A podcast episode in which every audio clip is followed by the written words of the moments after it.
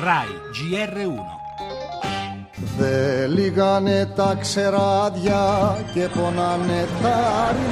Grecia dice no a las condiciones que los acreedores le exigían a cambio de nuevas ayudas.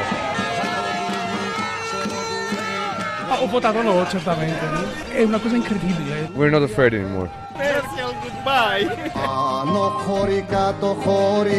ανηφορικά κάτι φόροι και Σήμερα όλες και όλοι μαζί γράψαμε μια λαμπρή σελίδα στη σύγχρονη ευρωπαϊκή ιστορία. Oggi abbiamo scritto tutti insieme una pagina gloriosa nella storia contemporanea europea. Abbiamo dimostrato che la democrazia non può essere ricattata. Il no non è una rottura con l'Unione Europea. Αξία και επιλογή διεξόδου. Άιντε θύμα, άιντε ψώνιο, άιντε σύμβολο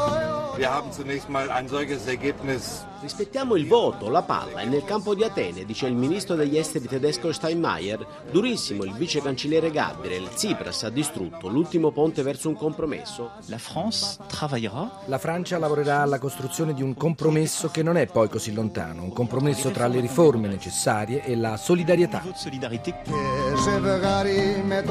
Se un compromesso per definizione è un'intesa che prevede una qualche rinuncia da entrambe le parti, farlo nascere dalla dura, chiara e affatto rinunciataria posizione espressa dal popolo greco nel referendum di ieri non sarà cosa facile. Il governo, abbiamo sentito il premier Tsipras, si dice convinto della possibilità di un accordo, ma la condizione che pone è una ristrutturazione del debito. L'Europa, dalla Francia più possibilista alla Germania più intransigente, è a un bivio difficile. Salvare Atene nel nome di un'unione che sarebbe politicamente ed economicamente svantaggioso rompere o lasciare la Grecia al suo destino, anche per non creare imbarazzanti precedenti e dunque stringere i cordoni della borsa, assistere all'inevitabile default e all'uscita dall'euro, come ha peraltro previsto l'agenzia di rating JP Morgan.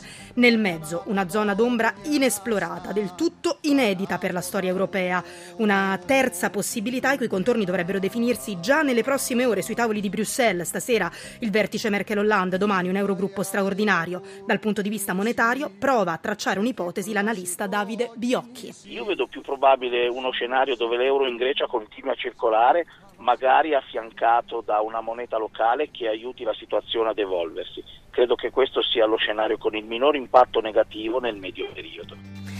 Le altre notizie nel nostro giornale, il viaggio del Papa in Ecuador, ieri al suo arrivo a Quito il pontefice accolto dal presidente Correa ha assicurato la vicinanza della Chiesa al paese nell'affrontare le sfide di uno sviluppo senza esclusioni.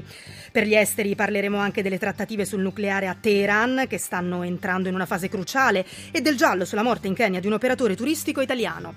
Parleremo anche di un inedito studio compiuto sul patrimonio genetico di centinaia di neonati e infine lo sport con il Tour de France e la Formula 1.